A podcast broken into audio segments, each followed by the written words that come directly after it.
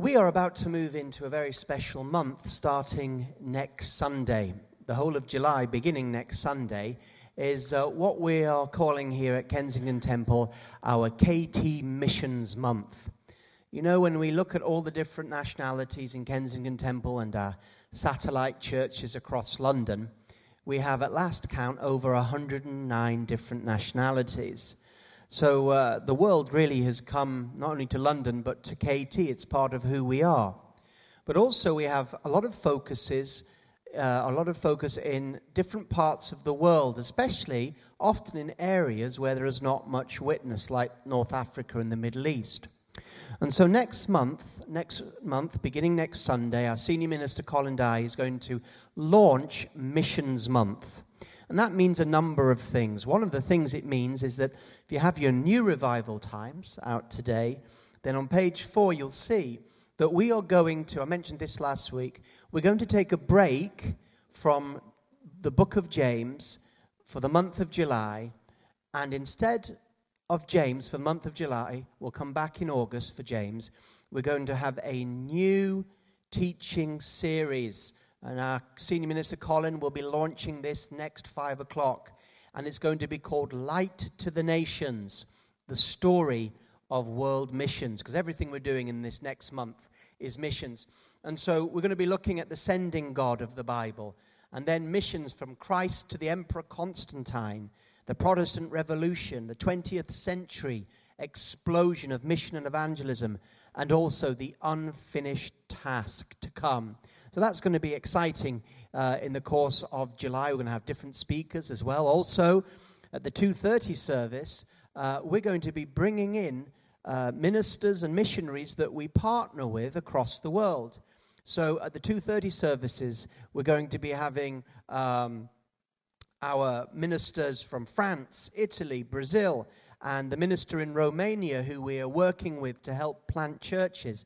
They're going to be coming, each one to a different 2:30, starting from next Sunday, where we'll have uh, Marcelo from Brazil, and uh, they're going to present what we are doing with them in their nation, and then they're going to be ministering the word.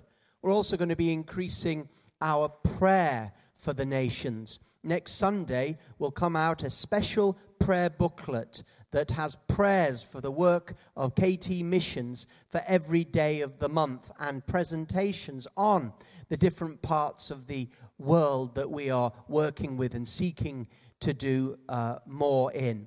We're going to be having early morning prayer meetings from 6:30 in the morning, Mondays, Wednesdays and Fridays so that people can come before work and pray for our missions vision which is London and the world for Christ. We've got guest speakers that will uh, be coming in uh, to, to be with us. It's all there in the revival times. George Verwer, for example, from Operation Mobilization, is going to come and challenge and encourage us to, as a church to take our missions to the next level. We're encouraging cells. Cells are going to be fundraising for mission and praying in their cells. So if you're with us during the month of July, I really encourage you open your heart especially to what's taking place because God wants every believer to have a global vision. Not just London for Christ, but London and the world for Christ. Jesus didn't just say, go into your neighborhood, he said, go into the world. So next Sunday, our senior minister will be launching our missions month throughout the day. And also, we're taking a break from James. We're going to be looking at the story of world missions throughout these next 5 p.m. services. Excellent. Well, tonight at the 7 o'clock service, the revival service, um, I'm going to be ministering on the topic of the Holy Spirit, your senior partner. Um, when we talk about the Holy Spirit being our senior partner, it's not just a nice phrase or an excellent book written by David Yonggi Cho. We really mean it. We really mean it. God expects us in our lives to partner with the Holy Spirit in all things. Jesus said to the disciples, He says, I don't want you out without the senior partner. I don't want you out. I, don't, I want you to stay in Jerusalem until you're clothed with power from on high. And the book of Acts is really more the book of the acts of the Holy Spirit than the Acts of the Apostles as they partnered with him. And the word koinonia, the fellowship of the Holy Spirit, that word means partnership, literally means partnership. So tonight, as well as ministering and praying for people and worshiping the Lord, we're going to come afresh to the Holy Spirit and find out what it means for the Holy Spirit to be our senior partner so that we can go into partnership with Him in our own lives and the things of God that He wants us to do. That's this evening. But now, what we're going to do is turn to James chapter 3. James chapter 3. We've been working our way through the book of James, and as I said, we're taking a break, but we'll come back in the August and finish what we've started. All of the five o'clock series are on our website, kt.org, that you can visit. You can go down to series, press the series, and then you can see all the different series that we've done and in order. So if you ever miss something at the five o'clock, or if you ever want to go back and see some of the other series that we've done and some of them take your attention, you're able to work through those series at your own pace and, and as you will. As we come to chapter 3, we're starting a new section in the book of James. You can often tell in the book of James when he is starting something new because he uses the phrase, as you see there in chapter 3, verse 1, my brethren. Whenever he uses that phrase, my brethren, he's usually bringing in a new section. So I'm, I'm going to read the section we're going to look at today, James chapter 3. My brethren, let not many of you become teachers, knowing that we shall receive a stricter judgment. For we all stumble in many things. If anyone does not stumble in word, he is a perfect man, and also able to bridle the whole body. Indeed, we put bits in horses' mouths that they may obey us, and we turn their whole body. Look also at the ships. Although they are so large and driven by fierce winds, they are turned by a very small rudder wherever the pilot desires. Even so, the tongue is a little member and boasts great things. See how great a forest a little fire kindles. And the tongue is a fire, a world of iniquity. The tongue is so set among our members that it defiles the whole body and sets on fire the course of nature, and it itself is set on fire by hell. For every kind of beast and bird, of reptile and creature of the sea is tamed and has been tamed by mankind. But no man can tame the tongue. It is an unruly evil full of deadly poison. With it we bless our God and Father, and with it we curse men who have been made in the similitude of God. Out of the same mouth proceed blessing and cursing. My brethren, these things ought not to be so. Does a spring send forth fresh water and bitter from the same opening? Can a fig tree, my brethren, bear olives, or grapevine bear figs? The snow spring yields both salt, water, and fresh. James is returning to a theme that he introduced earlier, and this is the theme of the tongue. If you flick back to James chapter 1, verse 19, you might remember that very important verse that says, So then, my beloved brethren, let every man be swift to hear, slow to speak, and slow to anger. We've looked at the section on swift to hear about being hearers of the word and doers of the word. We've spoken a little bit about being slow to speak also, we find later on in chapter 1, verse 26, it says, If anyone among you thinks he's religious and does not bridle his tongue and deceives his own heart, this one's religion is useless. So, already in the book of James, James has mentioned the importance of the tongue. And we know that James had also understood this from the ministry of his half brother Jesus in the Gospels. We know that Jesus says in Matthew 12, verse 34, out of the abundance of the heart, the mouth speaks. And also in Matthew 12, 36, Jesus says, Every idle word that men shall speak, they shall give an account of on the day of judgment. Now, we've moved from being swift to hear, which just doesn't, which doesn't, isn't just about listening, but doing. And James has said, you know, it's not enough just to hear, you've got to put those words of God to work. And that's what we looked at in the last two sessions. We looked at the topic of justification by works and how that simply hearing the word without putting it to work profits nobody. It would be like saying to somebody with insufficient clothing, Be blessed, be warmed in the name of Jesus. Without actually clothing that person, those words mean nothing. Be like going to somebody who is starving and saying, Be filled in the name of our God. You see, to hear the word of God, this is pure, pure religion, Jesus says. To be unspotted from the world and to visit the orphans and widow in their trouble. In other words, Christianity is not just about hearing, it's about doing. Abraham heard, but he also did. He was prepared to sacrifice his son, and he was rewarded for doing that. Rahab the prostitute heard, she knew that the God of Israel was the true and living God, but she did more than that. She acted on that word. She put that word to work. Her faith had works when she hid the spies and ensured that they escaped, also ensuring her reward and survival of herself and all the family that were with her. That's where we left it last week. And now, having looked at being quick to hear, we're now entering that phase of being slow to speak. And it's interesting that the first thing that James would say in verse 1 is to warn those in the church that speak most. Guess who they are? Guess who's speaking most today at the five o'clock service? Myself, a teacher in the teaching service. And the first thing he says, you know what? Let not many of you become teachers, knowing that you shall receive a stricter judgment.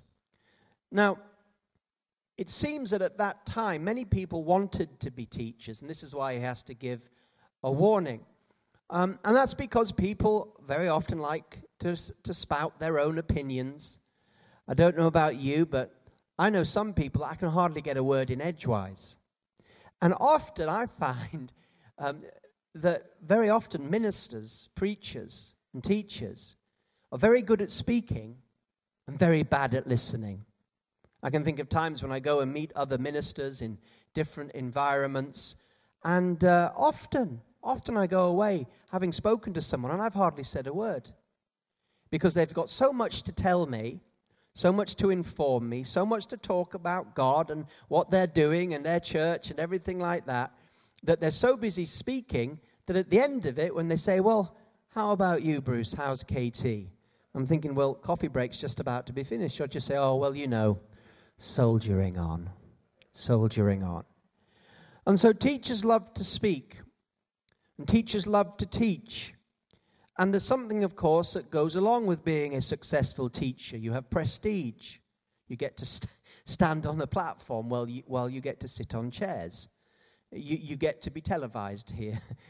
you have influence. Some of you might be sitting there thinking to yourself, oh, Bruce giving all his opinions on the Bible. I wish I could get up there and tell the people a thing or two about what I know. So there's influence that comes with that. And because of that, God expects a credibility and a conduct that is beyond that of other people.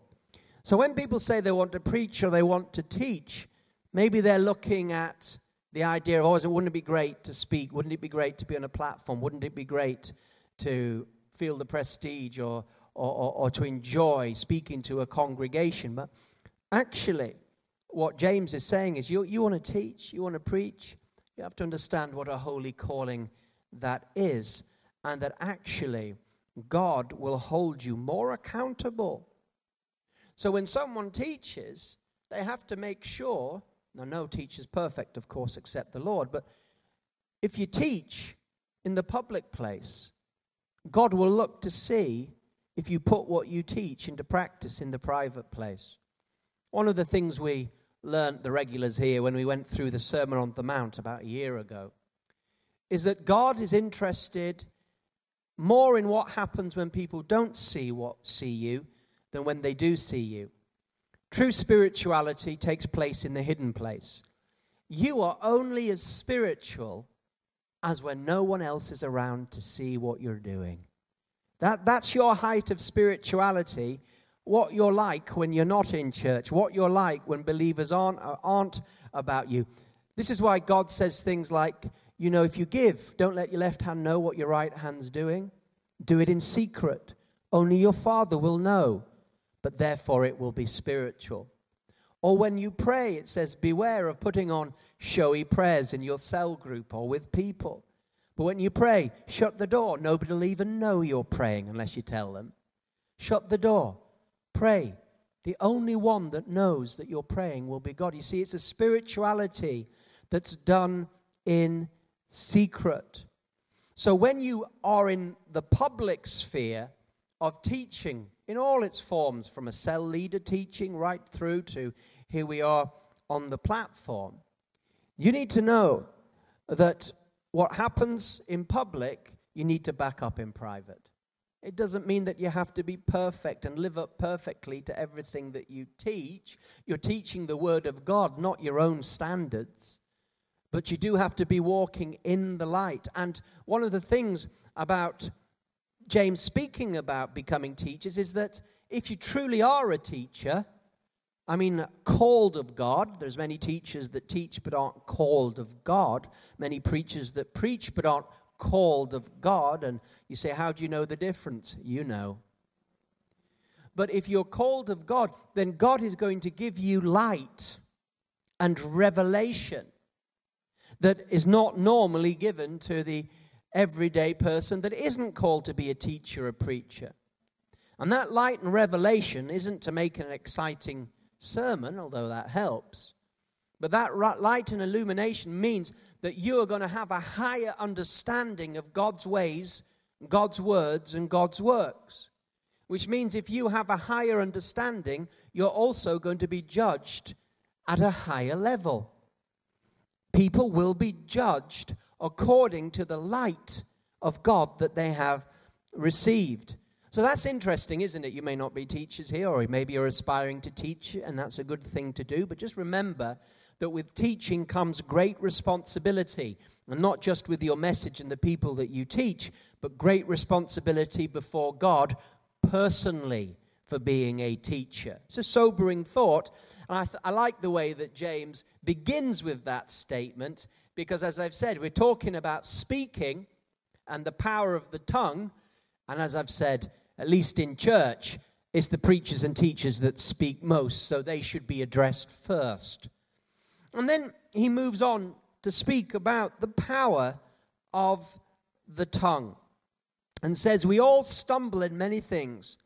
If anyone does not stumble in word, he is a perfect man, also able to bridle the whole body. That is an extremely powerful statement. Does James really mean what he's written? Or is this just a vague generalization?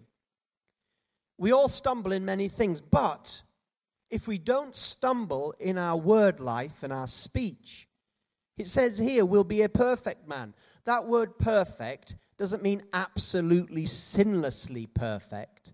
That word means mature, or someone has said flawless, mature. And so you're thinking, how can I grow in my Christian life? How can I grow in my maturity? How can I grow in my holiness? How can I take a hold of my life? The good, the bad, the challenges. If you came and said, I want to get a hold of my life, I want to get it on the right path. My life's a little bit all over the place. It's not where I want. I'm stumbling. I'm falling. Well, according to this passage, James says, mouth what you say. Because if you can control what you say, you can control your life. Look at the picture. Bridle the whole body. We're going to see this horse in a minute. The idea is if you control your mouth, you can control the direction of your life. He says, out of this, indeed, we put bits in horses' mouths that they may obey us, and we turn their whole body. So, in other words, how many people have ever ridden a horse here today? Wave at me. Have you ever ridden a horse? Or a donkey on the seaside? It all counts. It all counts. All right. Well, you know that when you ride a horse, and, uh, you know, th- those horses can be big animals. I mean, the horse, I learned to ride horses about three or four years ago, and it was, great, it was wonderful. It was great fun. But uh, the horses that they were putting me on, I had to step up on a big box and spent half the time trying to get on the horse. And then all of a sudden, you're, you're high up on this horse, this big, powerful horse, and uh, you've got your feet in the stirrup and then you're meant to guide this big, powerful horse, far stronger than you, with a little bit of rope, with a little bit of a bit in the horse's mouth. And that's meant to do the job. But you know, it does. It does. You can direct that horse this way or that way when you begin to canter a gallop. You take up the reins, so you've got a tighter hold of the horse's mouth. And that, and you, I mean, uh, if anybody in this place or watching has ever been on a horse and galloped, it's one of the most exhilarating experiences you could ever have. I mean, I, I thought when I had my little midlife crisis a while ago, I bought myself, I learned to drive a motorbike, got myself a Ducati Monster 495, oh no, 595. And I thought speeding along, not speeding, you understand, but speeding along on a Ducati motorbike was a very thrilling, exciting ride, but it had nothing on galloping on a horse and feeling the, the power of this living creature partnering with you to go along and to have those reins tightened, to be able to turn it this way and that, that power. Well, this is the picture, and James has just said that if you can control what you say, then you have got like a a bit or a bridle, and you are able to control your whole body. Now, you put a bit in a horse's mouth and a bridle, put a bit in a horse's mouth because you want to control the direction that it goes in. So, the same for us. Your life will follow the direction of your words, I guarantee. You will go and be and become what you speak. Your speech your talk, I'm not just talking about at work, I'm talking about everywhere. I'm talking in the home place, I'm talking in friends, I'm talking when you're on guard with your words, especially because your boss is there. Or when you're relaxing with your friends and you're more freer with what you're saying. When you talk, every time you speak, you are controlling the direction and destiny of your whole life. And you think about that. You think about some of the things. I mean, think of the things you've said in the past you'd wish you'd never said before. Think of the things, those of you that are married. Do you remember the time, gentlemen, when you may have bowed the knee and you said, Will you marry me? And she said, I'll think about it. Or, Yes. And by those words, the course of your history was totally altered. Or that interview that you had for that job. And you walk into that interview, yes, you have to be nice and smart, but in the end, your words are going to get you through, or your words are going to get you rejected. The words you speak in your workplace will often determine how people think about you. If you're a moaning, groaning, type of individual. You're not, you're not the sort of person that we want to promote. If you're negative with your mouth, but if you're positive, encouraging, speaking the vision of your workplace, speaking words of encouragement, those words are going to open doors for you. When you're, some people think, oh well, sticks and bo- sticks and sticks and stones will never hurt. No, yes, Sticks and stones may. That's it, thank you. Then it just went out of my mind. Thank you. Sticks and stones may break my bones, but words will never hurt me. The biggest lie out. Sticks and stones may hurt you, but your words will put you through to victory or carry you to disaster. This is the power of the tongue. I mean, even in salvation, we believe in our heart and we confess with our mouths.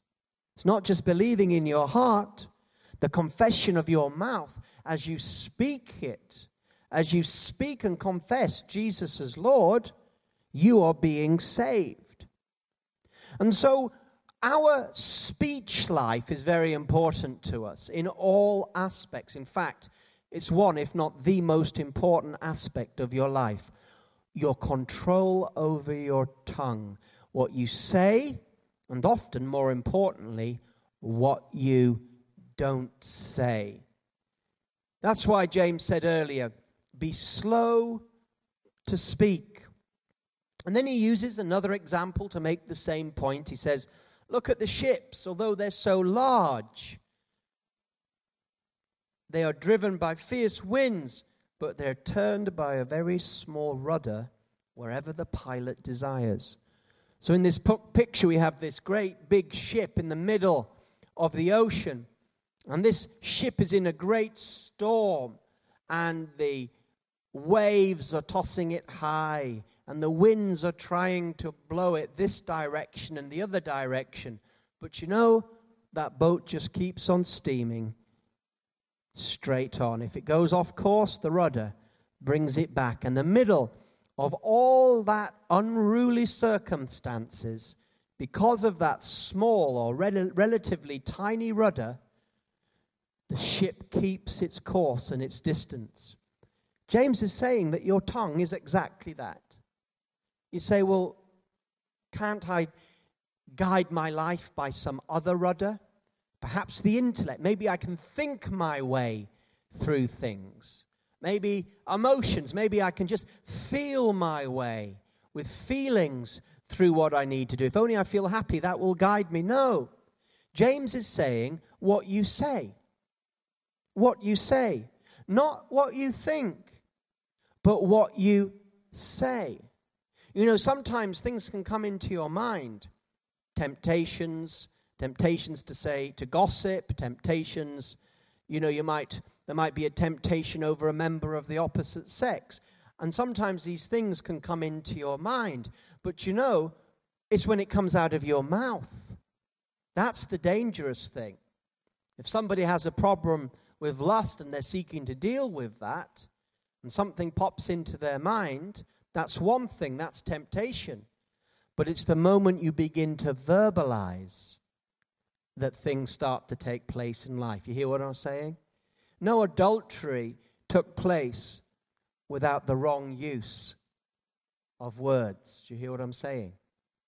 And so sometimes things that are happening on the inside, if you don't let it out, what does the Bible say? So you've got this wicked thought, or you've got you want to gossip, or you want to say something nasty about somebody, or you're dealing with, like as I said, inappropriate feelings for a member of the opposite sex that's not your wife, and it's inappropriate. And you're thinking, oh, I've got all these things going inside me, how wicked I am, how terrible I am. But you know what? If you don't verbalize it, it shows that those things ultimately are not controlling you. Do you hear what I'm saying? If you don't verbalize it, it shows that you've got control. You don't let it out. You know, you don't gossip. You're there and you feel that. Do you know about so and so? Do you know what I heard? And it's there in you and it's burning. Gossip burns within you. And you want to speak about somebody, you want to speak ill about someone, it's there burning, and other people are doing it, and, and you want to do it too. And, and are you going to do it or are you not going to do it? Do you know when you gossip, you always feel unclean at the end? You know it's true. You can sit there and you can gossip about somebody, and there's something exciting about gossiping with somebody else because it feels like you're both in on it. Do you know that person is this, that? Do you know what? Yeah, I agree with you. I see that too. Do you know what she did to me? Do you know what he did to me? And you're like, yeah, yeah. And you're agreeing together in gossip about somebody, and there's something exciting about that. Yet when that gossip is finished and you walk away and the meeting's ended, how do you feel? You feel unclean. And those words that you've spoken, those words are dangerous words. For the person in concern that you're gossiping about, yes, but also for you. Because you're establishing yourself as a gossip. And uh, it doesn't go well with gossips in the Bible. So, if you take stock of how you talk, if you take stock, you will immediately begin a corrective part in your life. Now, I know that, and I've pr- preached this many times and taught this many times, that Christianity is a heart religion. It's about what's going on in your heart that really matters. And, uh, but, but even there, Jesus says, you know what? Whatever comes out of your mouth will eventually re- reveal your heart. Out of the abundance of the heart, the mouth speaks. So the mouth is very important while God is doing his, your work in, the, in your heart. And, you're, and you are, in the Bible, you're judged by what you say far more than what's in your heart. Every idle word that men shall speak, they will give an account. Not every idle thought. So, idle thoughts expressed have tremendous power. We can only really understand the power of words if we cease from our Greek Western thinking and understand the Hebrew Oriental understanding of what words are. We've already said that sticks and stones may break my bones, but words will never hurt me. The sort of Western idea words are just words. Don't just shrug it off. They've got no power. It's just an expression of inner thought. That's all it is. It is a communication of inner thought, no more, no less. But that's not how the Hebrew Bible sees words. First of all, we have to think that God Himself thinks of words so highly that it's one of His name. In the beginning was the Word, and the Word was God, and the Word became flesh. I mean, Word to God is so important that he can say, I am the Word. I am the Word made flesh. So straight away, we see words aren't just some sort of communication of inner thought. God is the Word. And then when we think of creation, how did God create the world? Did he sort of like do some sort of Star Wars electric from the fingers and then it, and then it created?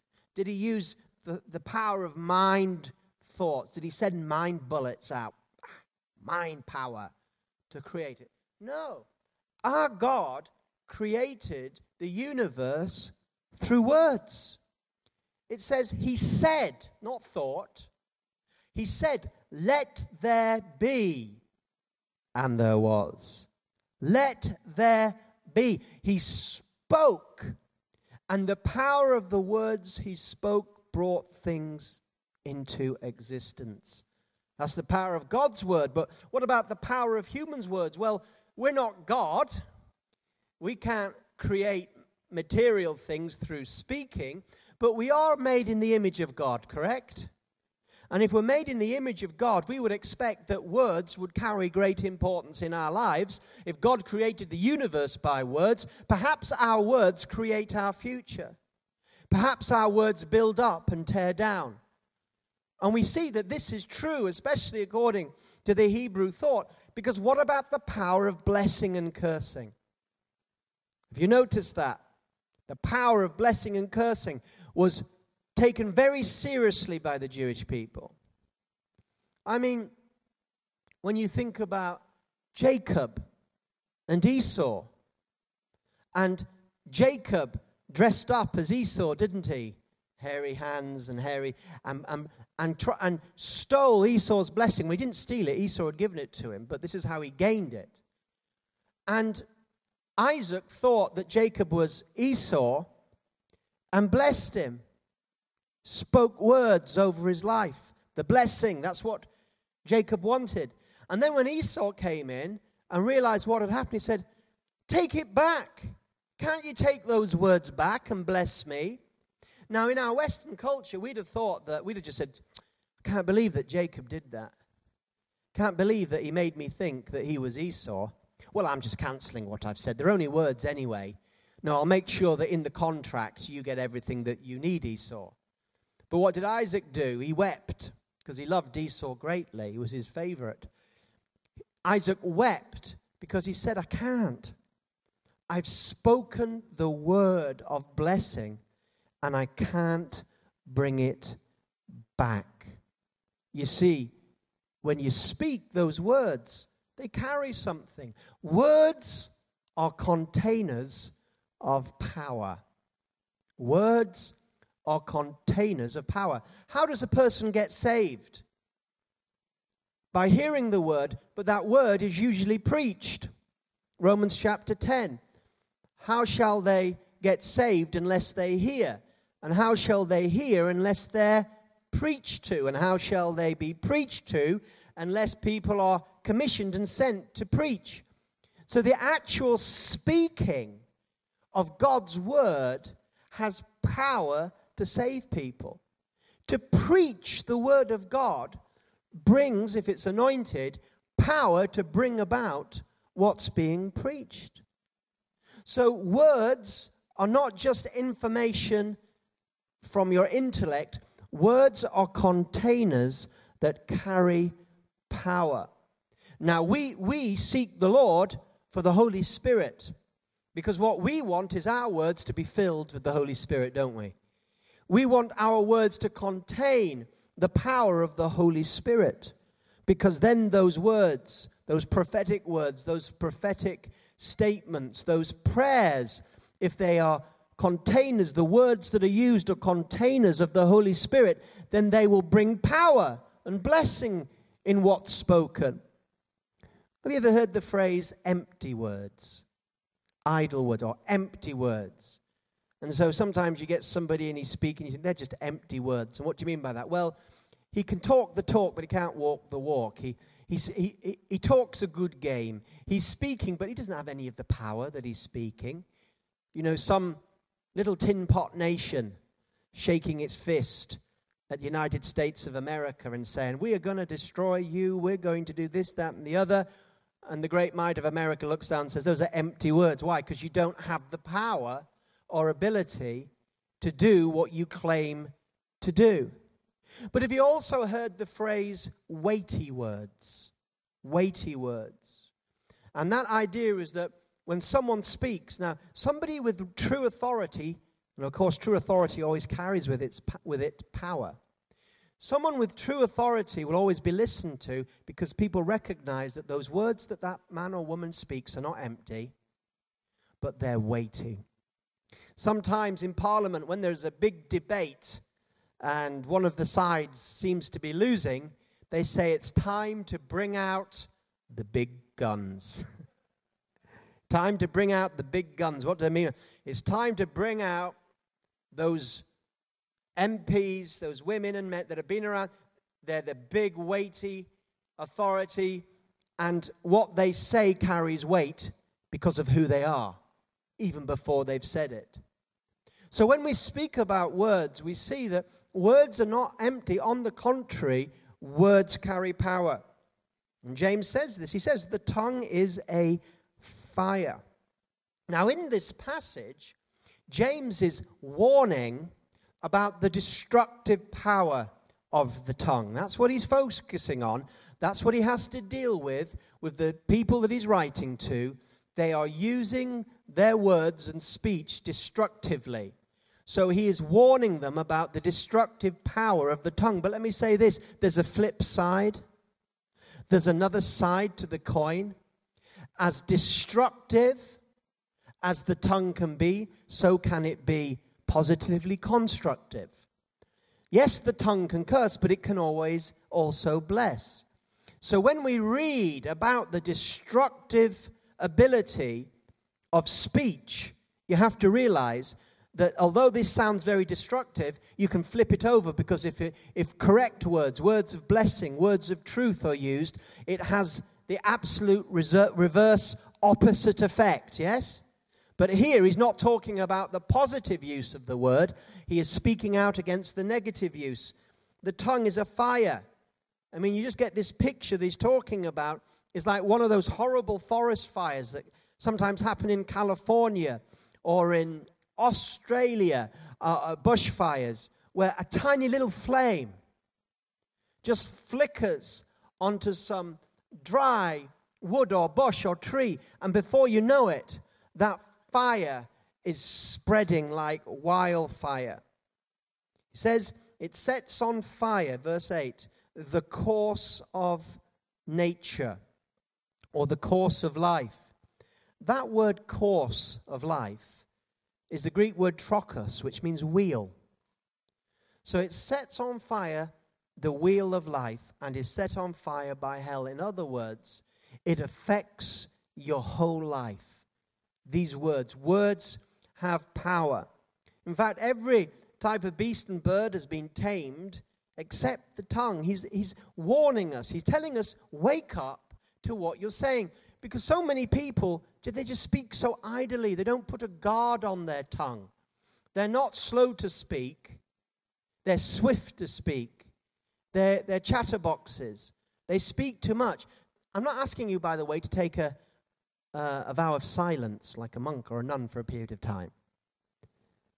Although some people ought to do that for a while. But what I'm saying is, you need to think before you speak. Don't be one of these people that just you think after you spoke. You just chatter, chatter, chatter. Think about your words and how you use them. As I've been studying this, I've been thinking a lot over the last few months about my words and how I use them, how I use them with people in all different types of situations from family, friends, colleagues. How am I using my words? What is the best word to use in this environment? The amount of times, I can honestly say in the last few months, the amount of times I've not spoken, I'm being glad I hadn't. Be slow to speak. I'm going to say something, and I thought, you know what? I don't need to say that. I might get a laugh, but it's not going to produce anything. I don't need to say that. Do I need to say that? Is it necessary? Is it edifying? Is it building up? Or is it just me voicing off, thinking about what I'm going to say? Or, or maybe in a position where I feel like using my authority or power. And there are, you know, we've all got different levels of authority and power in our workplaces. And, and sometimes when you get a certain level of authority, you can abuse that power by your mouth. The higher you go in the world of authority, whatever area that's in, the more you must guard your mouth. Because the greater your authority in your workplace, your greater ability to bless, but also to destroy. The greater your authority in the workplace or whatever it is, the greater your ability to produce good things or to sow bad things. So, this is very important. And then finally, he speaks about how it is crazy that we can bless God with the same mouth and curse men, that we can be singing praise to the Lord, that we can be praying prayers of blessing, and then with the same mouth, we can be gossiping, speaking ill, letting words of anger come out in the home place. And uh, God saying this shouldn't be. Why? Because what's coming out of your mouth is not just words, it's coming out of your heart. So you need to turn off the flow of bitter gossip, use that as an illustration, and angry word. You need to turn off that flow. And you need to turn on the flow of blessing, encouragement, strengthening, righteousness. You need to turn off that flow. You have to consciously do it. Because out of the mouth proceed blessing and cursing. This shall not be so. Does a spring send forth water and bitter from the same opening. Can you imagine that? What would happen if a spring sent forth fresh water, was coming up, but then bitter water also got into the mix? What would come out? Fresh or bitter? Bitter. You see, if you take salt water and add it to, to fresh water, in the end, what you'll taste is salt water because it will triumph over the pure water. So we need to make sure that what's coming out of our mouth is not a mixture of salt or bitter and pure, we need to say to ourselves, Holy Spirit, help me. Help me that my mouth will become purer, that my words will become purer. Because you set on course, you set the wheel of your life by what you say.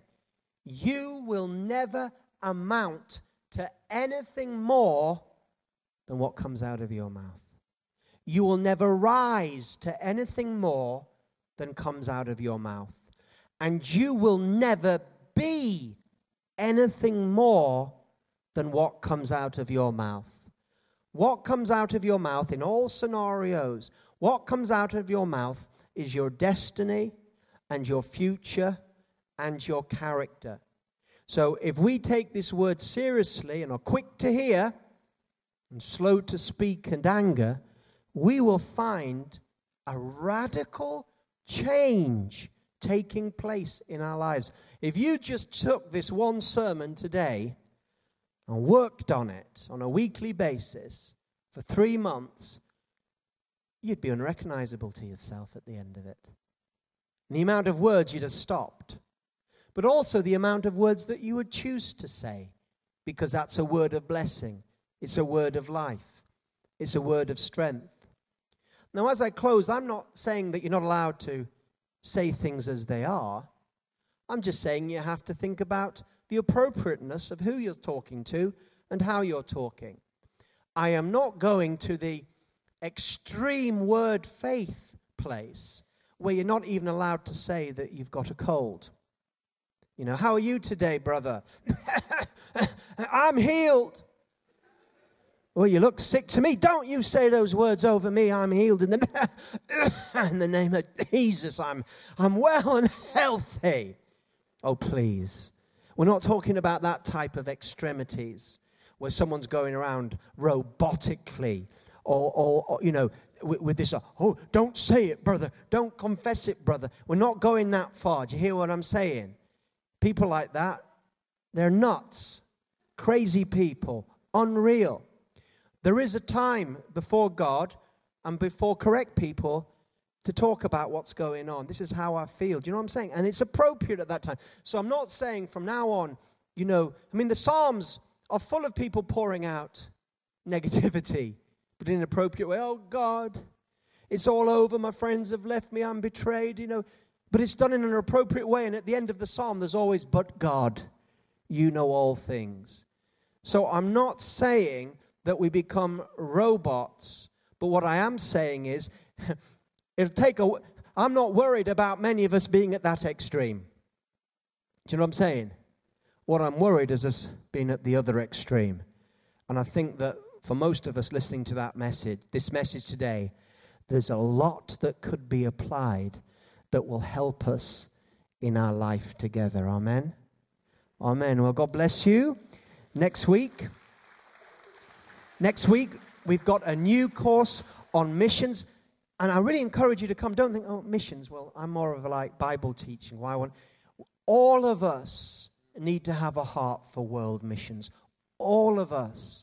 And so if you don't have a heart for world missions, don't worry about it. This is what this month is all about. So open wide your heart in the coming month and say, Lord, give me the heart for the world that you died for and God will do something special in all of us, I believe. Thank you.